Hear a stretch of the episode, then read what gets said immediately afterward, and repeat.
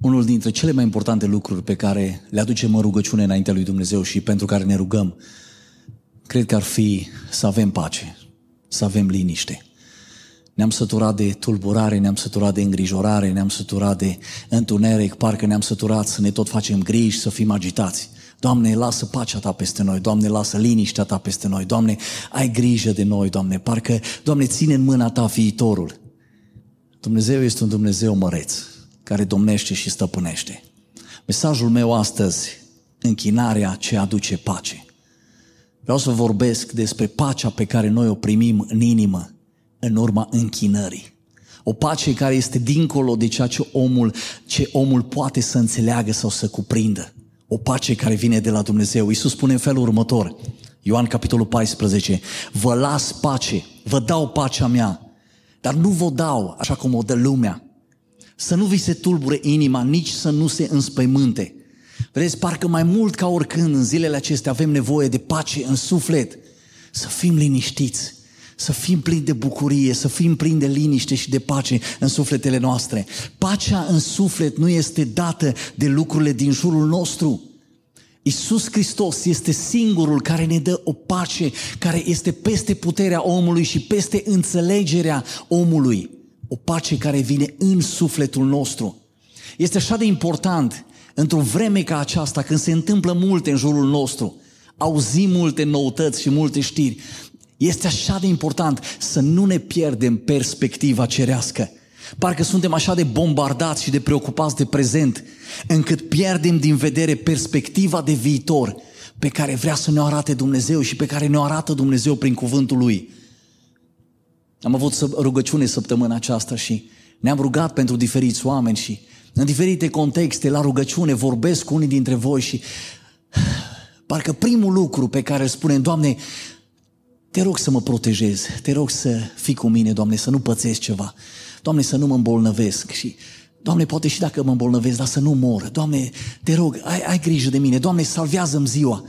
Și mi se pare că de multe ori suntem așa de săraci în cererile noastre, în rugăciune și uh, tot ceea ce vedem parcă este o perspectivă omenească a pământului. Ne place să trăim, e frumos să trăim, avându-L și pe Dumnezeu de partea noastră, având binecuvântarea lui Dumnezeu peste viața noastră. Este frumos să trăim pe pământ și este, este bine. Dar ceva mai mult ne așteaptă. Există ceva mai mult. Dumnezeu spune, eu am ceva ceresc pentru voi. Vreau să vă arăt o perspectivă cerească și vedeți, în momentul când ne pierdem perspectiva cerească, ne pierdem pacea. În momentul când nu mai putem să vedem dincolo de lumea aceasta, dincolo de ceea ce poate cuprinde omul în mintea lui, noi ne pierdem pacea. Dar închinându-te înaintea lui Dumnezeu, recunoscându-L pe Dumnezeu ca și Cel care stăpânește și domnește, El promite că aduce peste sufletul nostru o pace pe care omul nu o poate înțelege.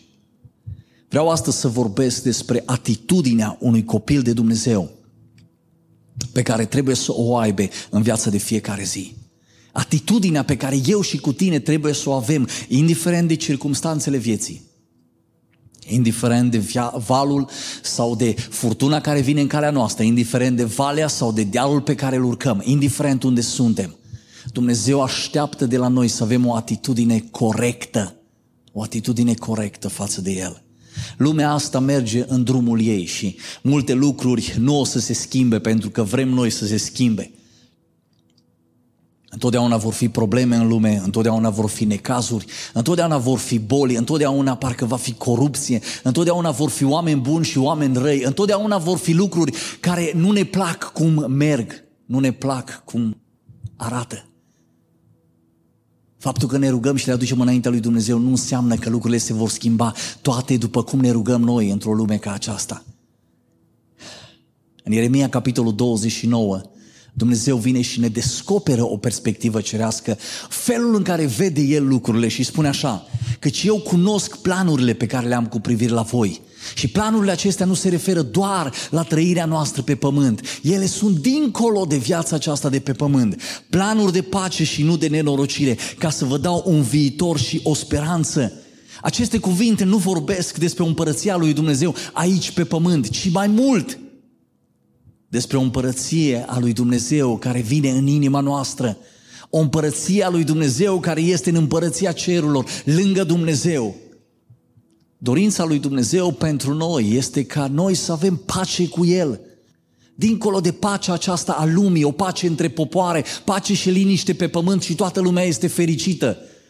Dumnezeu în primul rând vrea ca tu să ai pace cu El, pace cu Dumnezeu, pace în suflet, în inimă, să trăim în pace în fiecare zi. Pacea lui Hristos, spune cuvântul, să domnească în inimile noastre. O pace a lui Dumnezeu, o pace pe care omul de multe ori nu o înțelege. O pace supranaturală să stăpânească, să conducă inimile noastre. Îmi place acest exemplu când Isus se îndreaptă spre Ierusalim, urma să fie vândut, să fie omorât, să uh, uh, fie învierea. Privește spre Ierusalim Isus și rostește câteva cuvinte care sunt importante și pentru noi și putem să învățăm ceva din ele astăzi. Spune așa el, Ierusalime, dacă ai fi cunoscut tu în această zi lucrurile care îți puteau aduce pacea, o, dacă ai fi cunoscut tu cuvântul care îți putea aduce pacea, oamenii care îți puteau da pacea, eh, Duhul care îți putea da pacea, circumstanțele și situațiile care uh, îți puteau aduce pace peste casa ta, peste viața ta. Interesant, spune el, dar acum ele sunt ascunse de ochii tăi.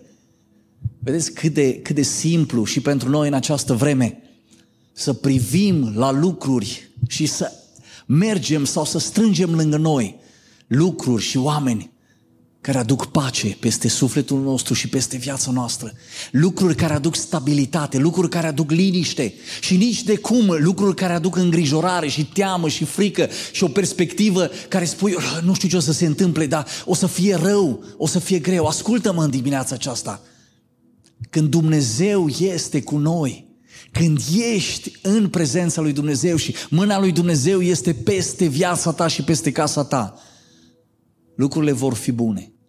Și când spun că vor fi bune, nu mă refer doar la viața aceasta de pe pământ, ci mă refer la cuvintele care spun, vă voi da un viitor și o speranță, pentru că planurile mele sunt dincolo de trăirea noastră pe pământ. Noi trebuie să trăim prezentul, având principiile împărăției, având pace cu Dumnezeu. În Roman, capitolul 5, versetul 1 spune, așadar, fiindcă am fost îndreptățiți prin credință, avem pace cu Dumnezeu prin Domnul nostru Isus Hristos. Întrebarea mea pentru tine astăzi, ai pace cu Dumnezeu? Ești liniștit în privința relației tale cu Dumnezeu?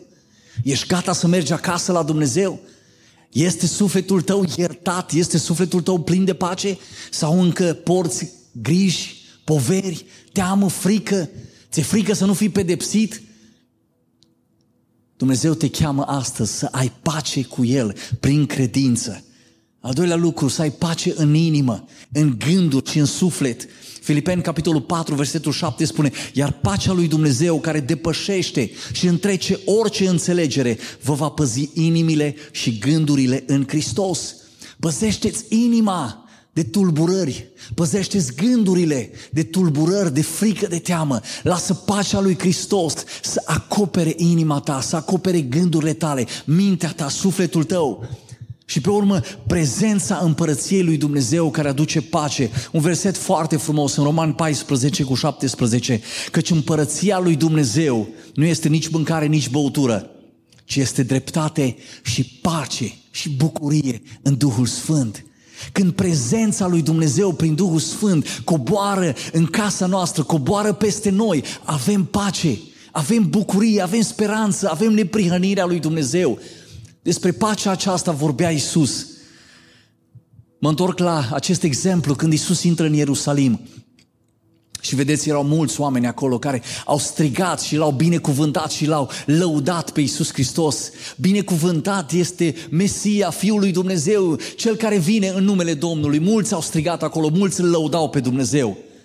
Dar închinarea care aduce pace, închinarea adevărată, este diferită de lauda aceasta. Lauda vine de pe buze de multe ori. Te iei după mulțime și strigi și tu că strigă toată lumea. Dar închinarea este altceva. Oamenii l-au lăudat pe Isus, dar nu erau, nu erau niște închinători. Vorbim puțin despre închinare, despre o închinare adevărată și vreau să vă dau un exemplu foarte frumos. Citeam în Cartea Faptele Apostolilor, capitolul 17, unde Apostolul Pavel merge la Atena. Și aici la Atena se întâlnește cu uh, oamenii care locuiau acolo și care aveau o închinare diferită de ceea ce avea Apostolul Pavel. Și Pavel vine și le descrie lor pe un Dumnezeu extraordinar și vreau să fiu cât se poate de practic în această zi și să înțelegem felul în care noi ne închinăm, de ce ne închinăm lui Dumnezeu, cine este Dumnezeul acesta care ne cheamă să ne închinăm lui, cine este Dumnezeul acesta care stăpânește. Citind din Cartea Faptele Apostolilor, capitolul 17, spune felul următor, în timp ce Pavel îi aștepta în Atena, i s-a întărâtat Duhul în ei când a văzut că cetatea era plină de idoli. Prin urmare, a început să poarte discuții în sinagogă cu iudeii și cu cei devotați lui Dumnezeu, iar în piață în fiecare zi cu cei ce se aflau pe acolo. Cetatea era plină, plină de idoli, spune Apostolul Pavel.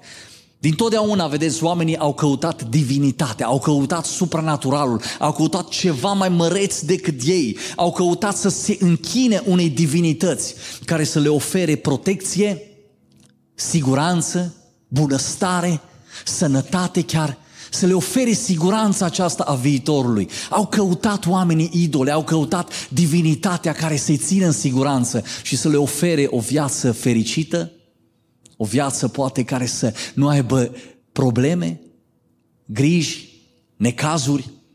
Versetul 19, prin urmare, l-au luat pe Apostolul Pavel și l-au dus la Areopag, zicând, putem ști care este această învățătură nouă pe care ne-o prezinți? Căci tu ne aduci niște lucruri ciudate la auz și vrem deci să știm ce înseamnă acestea. Toți atenienii și străinii care locuiau acolo nu își petreceau timpul cu nimic altceva decât să spună sau să asculte ceva nou. Pavel a stat în mijlocul areopagului și a zis, bărbați atenieni, în toate privințele văd că sunteți foarte religioși. Sunteți foarte religioși. Oamenii aceștia mergeau la închinare. Doar că mergeau la închinare nu la Dumnezeul adevărat, ci la un Dumnezeu fals sau la Dumnezei falși. Pavel cumva se uită la ei și spune, vă văd foarte serioși în închinarea pe care voi o aveți, în idolii pe care vi-ați făcut. Vă consumați timpul, vă consumați energia, vă consumați banii, vă consumați viața voastră și pe voi pentru a vă închina acestor zei care nu pot să vă ofere nimic în schimb. Versetul 23 spune că în timp ce treceam prin cetate, mă uitam la obiectele voastre de închinare și am găsit și un altar pe care scria unui Dumnezeu necunoscut. Ei bine, ceea ce voi respectați fără să cunoașteți, aceea vă vestesc eu. Vreau să vă dau șapte lucruri care reprezintă felul în care Apostolul Pavel îl prezintă pe Dumnezeu în fața acestor atenieni felul în care Apostolul Pavel prezintă un Dumnezeu adevărat, un Dumnezeu care merită închinarea. De ce să ne închinăm? Pentru că ăsta e Dumnezeul adevărat. Și vreau să privim la aceste lucruri foarte, foarte simple. Spune Apostolul Pavel, El este Dumnezeul Creator. Versetul 24, Dumnezeul care a făcut lumea și tot ce este în ea. Dumnezeul Creator, numele Lui este Jehova Hosenu, Dumnezeul Creator. Vedeți, totul pleacă de la a înțelege că Dumnezeu este Cel care ne-a creat, că nu am evoluat, că nu am apărut dintr-o explozie, că nu suntem aici fără ca nimeni să știe de unde venim și încotro ne dreptăm. Nu! Avem un Dumnezeu care ne-a creat. Avem un Dumnezeu care a scris toate lucrurile, care a creat toate lucrurile. Lui ne închinăm. Doamne, ție mă închin pentru că Tu ești creatorul meu. Tu ești cel care mai țesut în pântecele mamei mele, cum spune David în Psalmul 51. Pe urmă mai departe spune Pavel, Dumnezeul acesta este Domnul cerului și al pământului.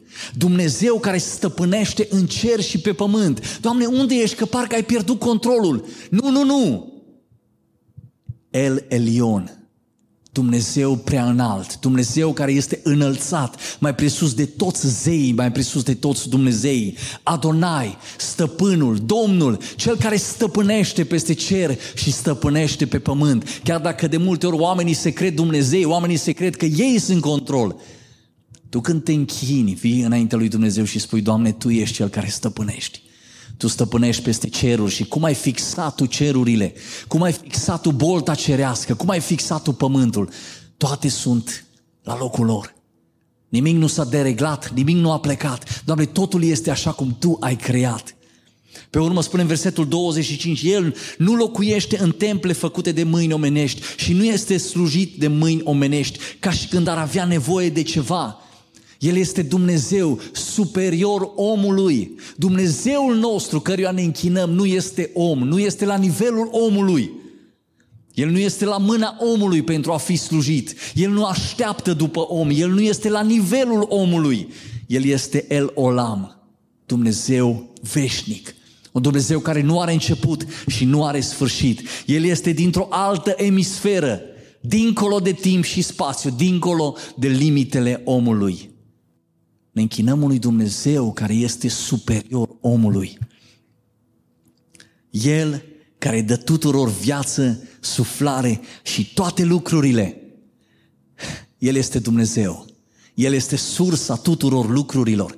Numele Lui este El Shaddai, Dumnezeu atotputernic. El creează și susține viața. Prin puterea Lui trăim. Un Dumnezeu care are o putere pe care omul nu poate să o priceapă niciodată.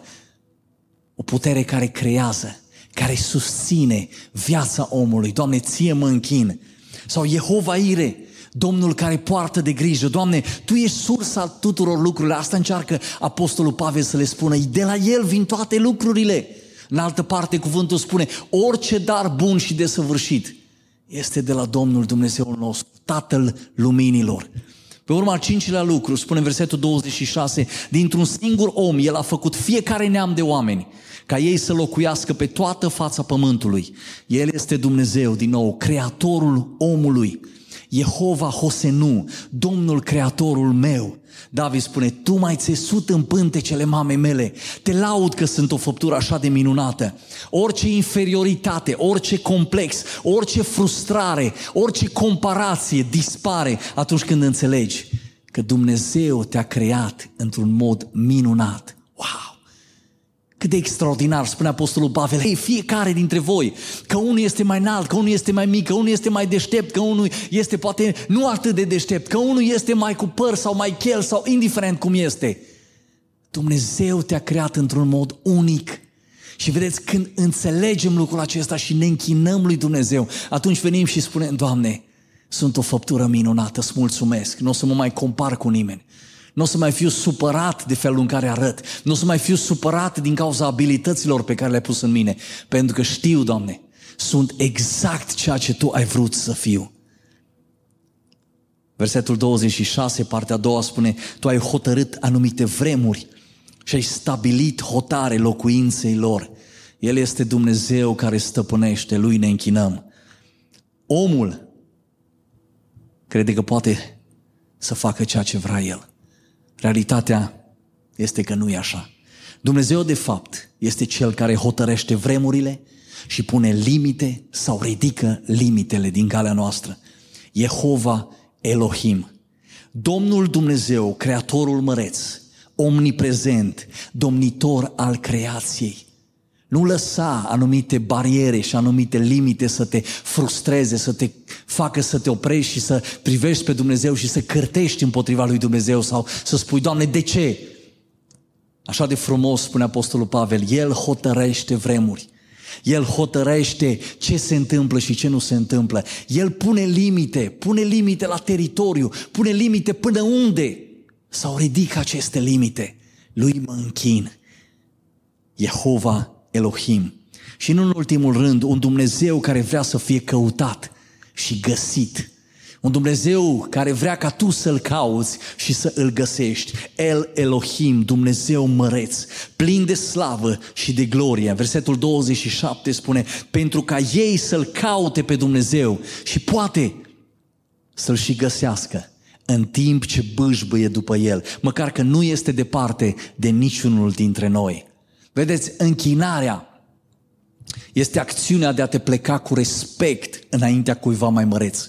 mai valoros. Nu, închinarea nu este o vorbă pe care o rostești, închinarea nu este un cuvânt sau nu este pur și simplu o, o, o întâmplare, o situație. Închinarea este să te pleci înaintea cuiva mai măreț, a recunoaște suveranitatea lui Dumnezeu. Mai mult, a te supune suveranității lui Dumnezeu. Revin și spun încă o dată, diferența dintre laudă și închinare, cum obișnuim noi să spunem, este că poți lăuda pe Dumnezeu, dar asta nu înseamnă că te și închin Lui. În schimb, când te închini lui Dumnezeu, când recunoști suveranitatea lui Dumnezeu, când te supui suveranității și voii lui Dumnezeu, viața ta este o laudă la adresa lui Dumnezeu. Este o laudă înaintea lui Dumnezeu. Închei cu acest verset și vreau să fie ca un semn de atenționare, ca un cuvânt de atenționare pentru noi. Isaia 29 spune în felul următor. Stăpânul Domn a zis, poporul acesta se apropie de mine numai cu gura. Numai cu gura. Și mă cinstește doar cu buzele. Dar inima lui, dar inima lui este departe de mine. Inima lui este departe de mine. Și frica pe care o are față de mine este doar o poruncă omenească învățată pe de rost. Te încurajez în această zi să ai o inimă de închinător, să crezi că Dumnezeu este ceea ce El spune că este și că va face ceea ce El spune că va face. Te încurajez să te închini lui Dumnezeu pentru ca să poți să ai pace în aceste vremuri indiferent de vorbele pe care le auzi, indiferent de imaginile pe care le vezi, indiferent de știrile pe care le asculți, indiferent de oamenii pe care îi întâlnești, de opinia oamenilor și de chiar de realitatea vieții pe care o trăim, indiferent de tot. Să fii unul care se închină și spui, Doamne, am pace, pentru că Iisus Hristos îmi dă această pace. Și știu, Doamne, că Tu ești în controlul tuturor lucrurilor. Stau liniștit Mă închin, Doamne, și închinându-mă primesc pace. Nu lăsa închinarea ta să fie doar o închinare de pe buzele tale.